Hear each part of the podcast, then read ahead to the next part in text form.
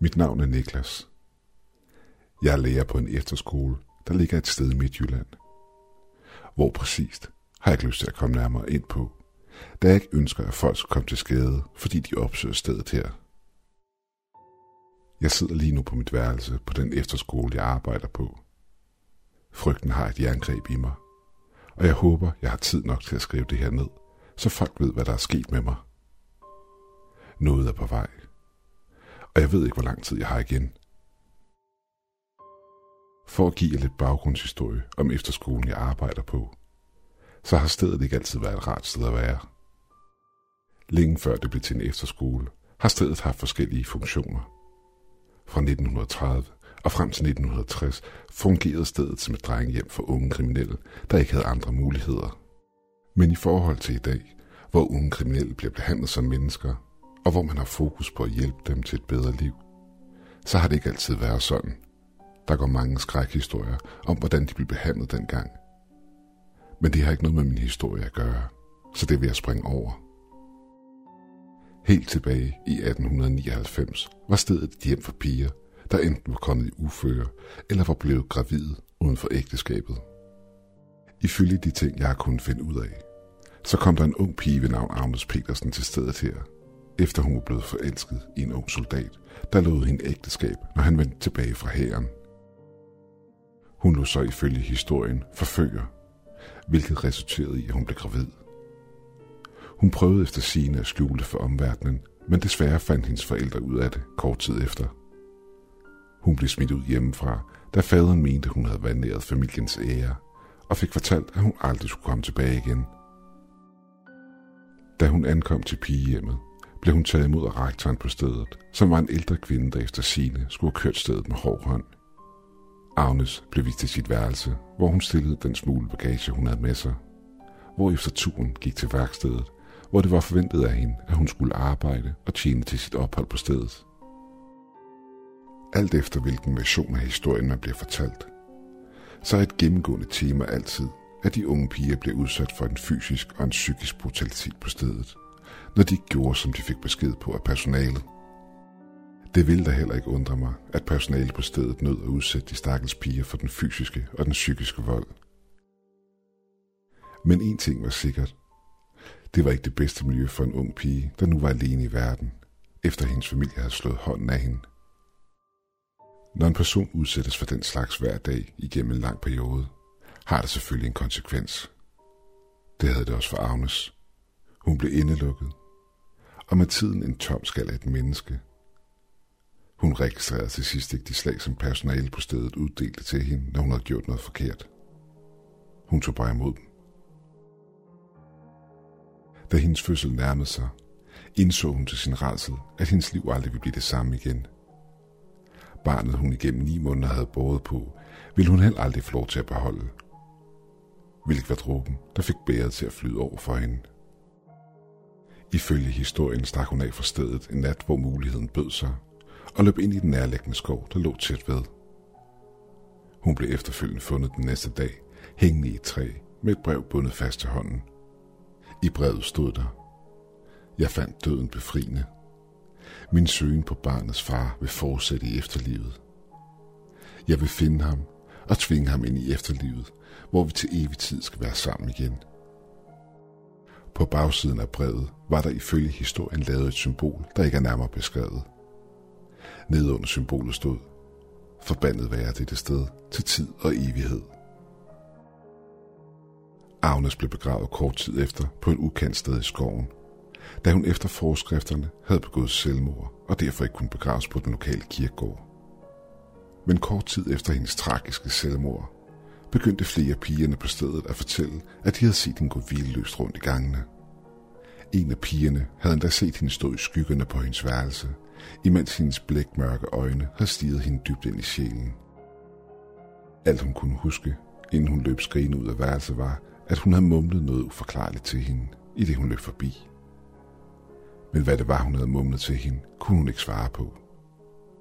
Men som tiden gik, blev historien om Magnus Pedersen til en myte, og senere til en spøgelseshistorie, der blev fortalt omkring lejrbålet, når nye elever ankom til efterskolen. Hvilket bringer mig til min nuværende situation. Det var lige efter den første nedlukning af det corona-ramte Danmark. Vi havde sendt eleverne hjem, og tilbage på efterskolen var jeg selv sammen med kollega Henrik. Vi var blevet tilbage for at sørge for, at stedet blev lukket forsvarligt af, så vi i nedlukningsperioden ikke fik nogen ubudne gæster ind. Det var blevet sent om aftenen, og vi var netop kommet tilbage fra den sidste runde rundt i bygningerne og sad nu i det tomme fællesrum, hvor vi nød aftenkaffen. Da vi ikke har noget tv til rådighed i fællesrummet, brugte vi det meste af aftenen på bare at sidde og snakke om alt mellem himmel og jord. Henrik, der har altid været fascineret af stedets historie samt det overnaturlige, fortalte mig i den historie, jeg netop har fortalt jer. Personligt er jeg meget skeptisk, og troede ikke på den slags, før jeg så det med mine egne øjne. Så jeg nød hans fortælling til at starte med. Det hele fik dog en bræt ende, da vi et sted i huset hørte en dør smæk hårdt i.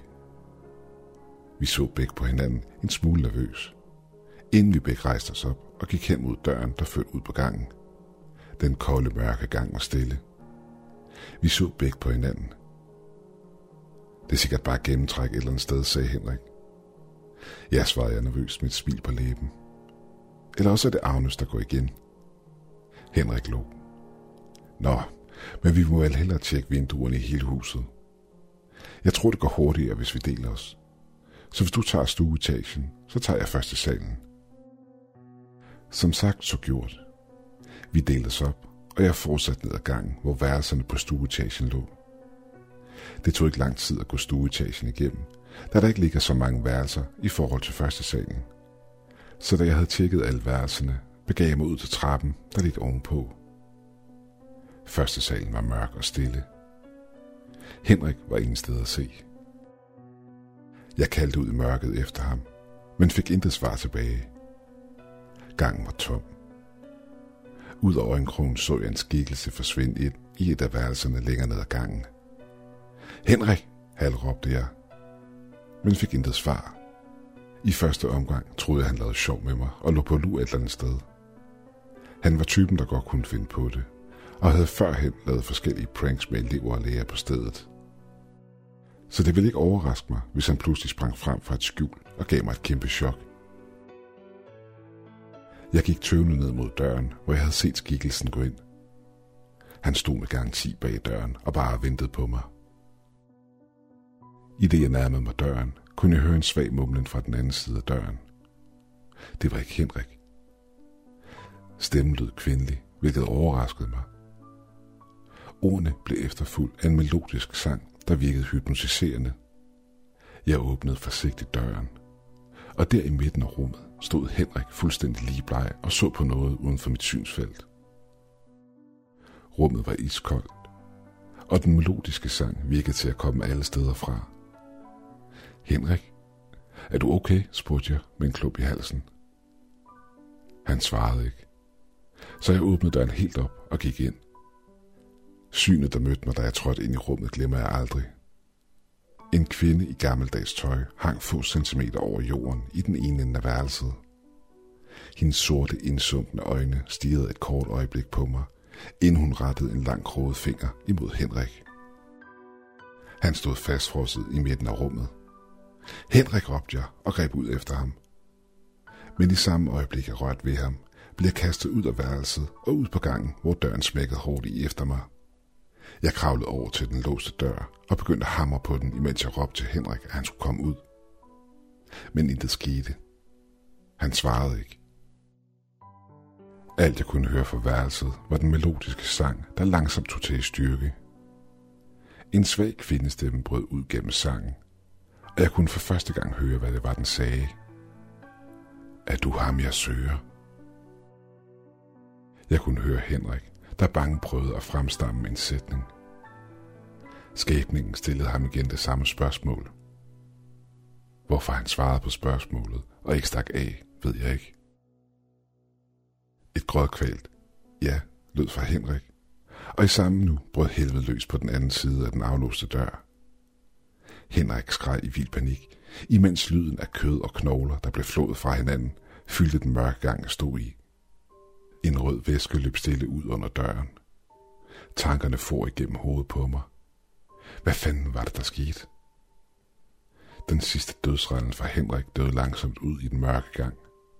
Alt jeg nu kunne høre, var den melodiske sang, da lokkene prøvede at indfange mig og drage mig til dens kilde. Det krævede alt den mentale styrke, jeg besad for at slippe fri fra den slokkende greb. I ren panik løb jeg tilbage til mit eget værelse, hvor jeg lige nu sidder og skriver det her ned. Jeg har ingen mulighed for at komme væk fra stedet, da det ligger midt ude i ingenting, og nøglen til bilen ligger i Henriks lomme. Mit eneste håb er at vente på, at solen står op, da jeg har på fornemmelsen, at jeg er i sikkerhed i dagslys. Men der er mange timer til. Klokken er nu kvart over tre om natten, og huset henligger nu i stillhed.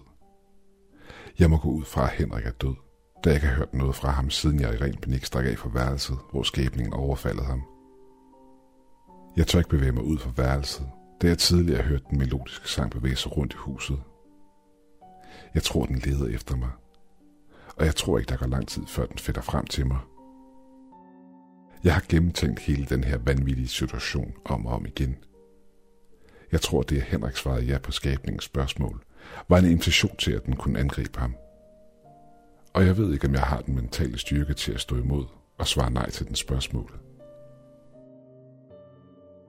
Jeg kan høre den melodiske sang komme nærmere, og den virker hypnotiserende på mig. Jeg kan mærke, at jeg bliver tiltrukket af sangen, og har mest af alt lyst til bare at gå den i møde, selvom jeg ved, at det betyder døden for mig. Men jeg kæmper mentalt for at få skrevet de sidste ord ned, sådan så jeg kan advare andre om det, der sker her på stedet. Folk har ret til at vide det. Med alle de elever, der kommer igennem her, så er det blot et spørgsmål om tid, for en af dem løber ind i den her skabning. Jeg må og skal have den her advarsel ud. Historierne om Agnes Pedersen er sande. Til at starte med troede jeg også blot, det var en spøgelseshistorie, der blev fortalt til efterskolens nye elever. Men det er det ikke.